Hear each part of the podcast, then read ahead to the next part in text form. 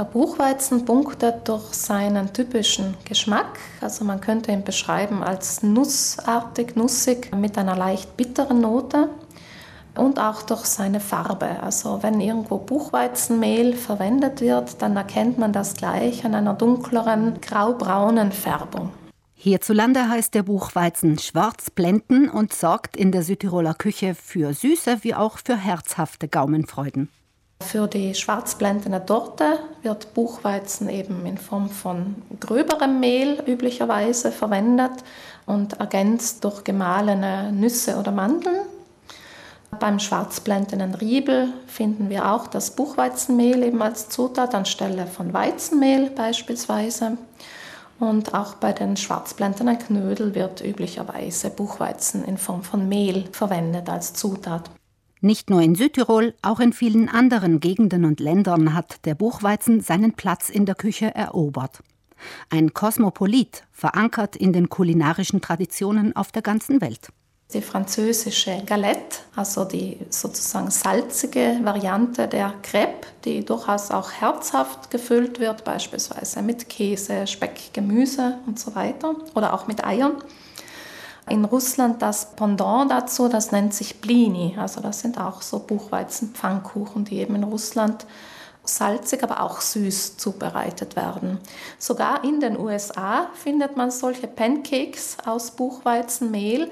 Dort werden sie in der Regel nur süß genossen, beispielsweise mit Ahornsirup. Diese Kombination ist sehr beliebt. Buchweizen findet sich auch als Zutat in verschiedenen Teigwaren. In Japan gibt es Buchweizennudeln, die spielen in der japanischen Küche wirklich eine große Rolle und werden anscheinend auch als letzte Mahlzeit vor dem Jahreswechsel gegessen, weil das Glück bringen soll. Sie heißen dort Soba. Und auch in unserer Nähe findet man Buchweizennudeln, das sind die sogenannten Pizzoccheri, die im Original aus der Lombardei stammen. Und die traditionell mit Kartoffeln, Wirsing und würzigem Käse auf den Tisch kommen. Verbreitet sind auch mousseartige Gerichte mit Buchweizen, ähnlich wie Polenta. In der Lombardei findet man die Polenta Taragna, die aus einer Mischung von Mais und Buchweizenmehl hergestellt wird und eben so gelbbraun gesprenkelt aussieht. In Österreich, in der Steiermark und in Kärnten hauptsächlich findet man den sogenannten Heidensterz. Das ist eben eine Zubereitung entweder so wie Polenta, wo das Buchweizenmehl gekocht wird mit einer Flüssigkeit, oder es wird auch wie so ein Mehlknödel im wallenden heißen Wasser zubereitet und nachher zerbröselt. Neben seinen geschmacklichen Vorzügen ist Buchweizen auch ein gesunder Nährstofflieferant und er ist glutenfrei. Er ist deswegen sehr gut geeignet eben für die Ernährung von Menschen, die an Zöliakie leiden.